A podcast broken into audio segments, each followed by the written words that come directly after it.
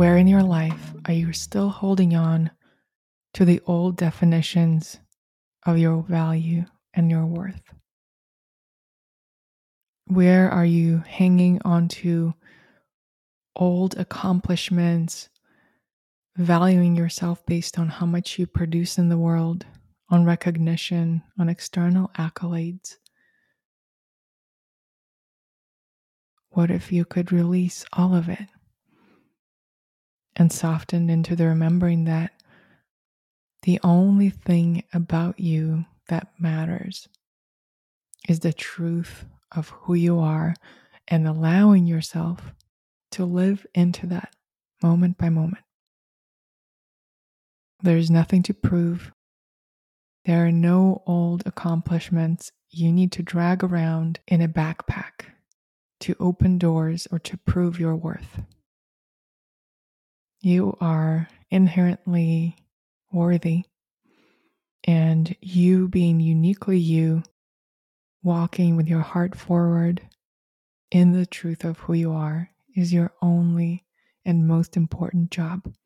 Everything else is figure outable.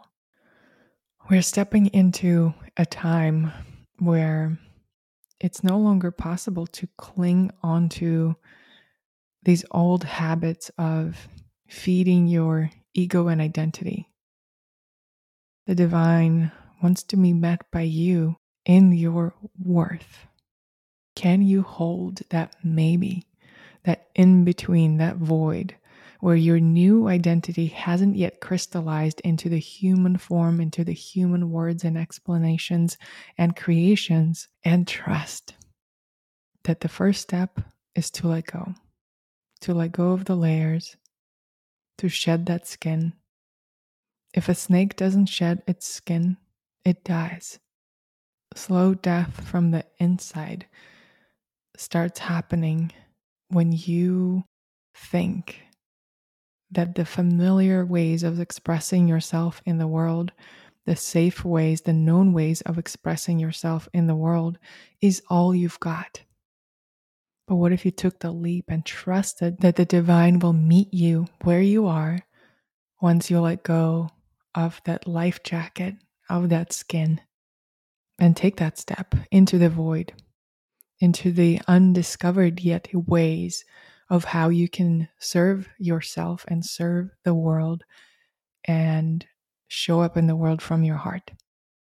Recently, a download, an assignment popped into my field in which I very clearly heard it is time to release breakfast criminals. And it's like this concentric circle that I'm revisiting from exactly a year ago, where I went on a medicinal journey and I was shown all of the parts of me that were holding on to the past accomplishments of my creativity in the world through the brand that I had created almost a decade ago, and just how much I was clinging onto walking into every virtual and physical and spiritual room that I would walk into with that creation forward because I thought that was a shield, that was an armor that would offer me a sense of belonging.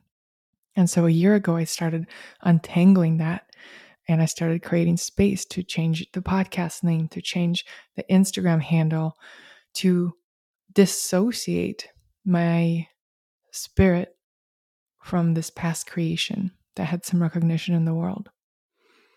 And it's taken a full year to start truly landing and integrating.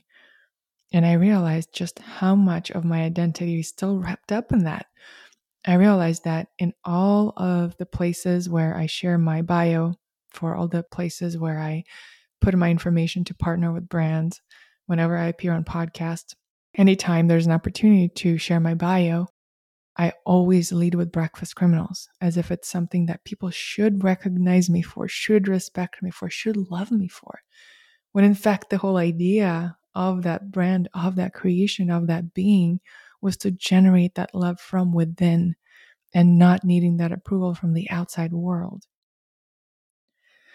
And so now, with gratitude for everything that Breakfast Criminals has brought into my life, and having already released the Instagram handle, I realized I'm still holding on to the website. The website still exists as a resource, as an affiliate marketing website that still generates revenue. Not a significant amount of revenue, but you know, for almost no effort that I put into it, it makes a, a good amount of money and it made sense to keep it in my field. But energetically, it feels irresponsible to keep holding on to it because I am holding it in my field. When I hold a project or a creation in my field, I give each project 100% of my love.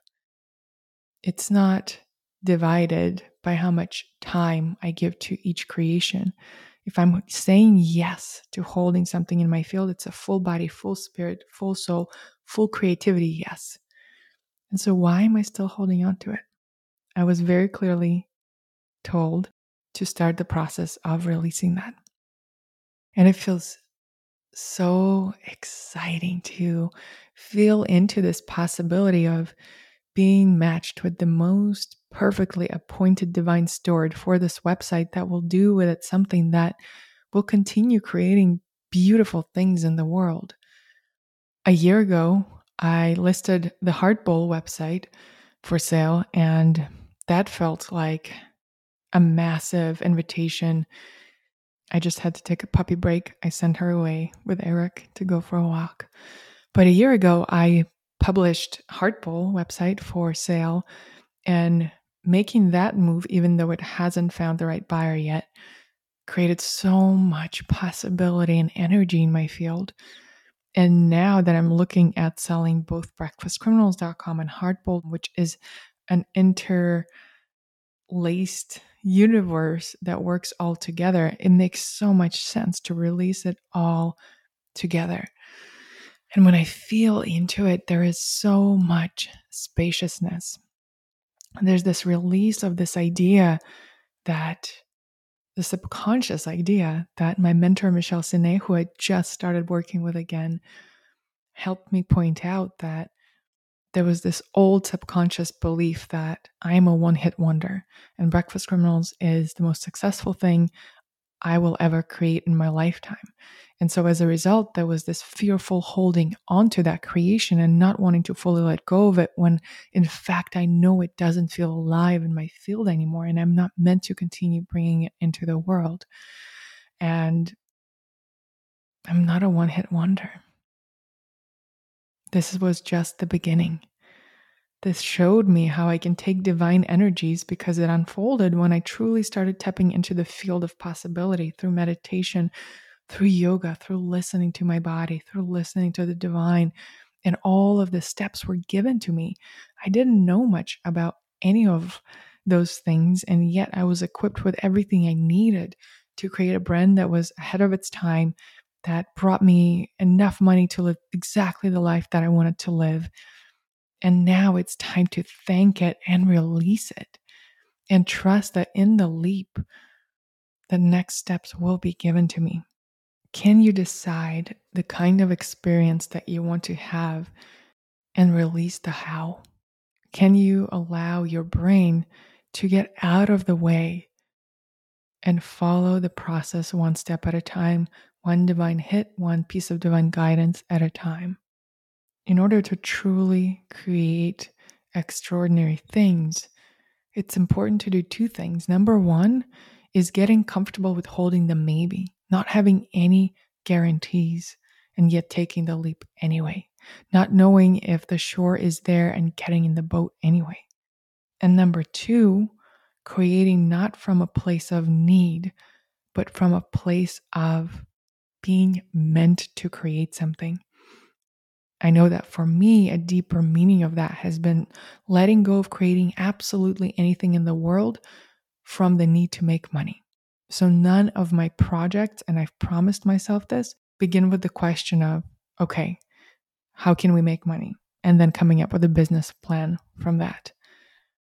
Instead, now it all begins with following that aliveness in my body, following that aliveness in the field, and taking one aligned step at a time, letting go of any attachments to anything that has looked good in the world and trusting that being fully expressed emanation of yourself is not about looking good.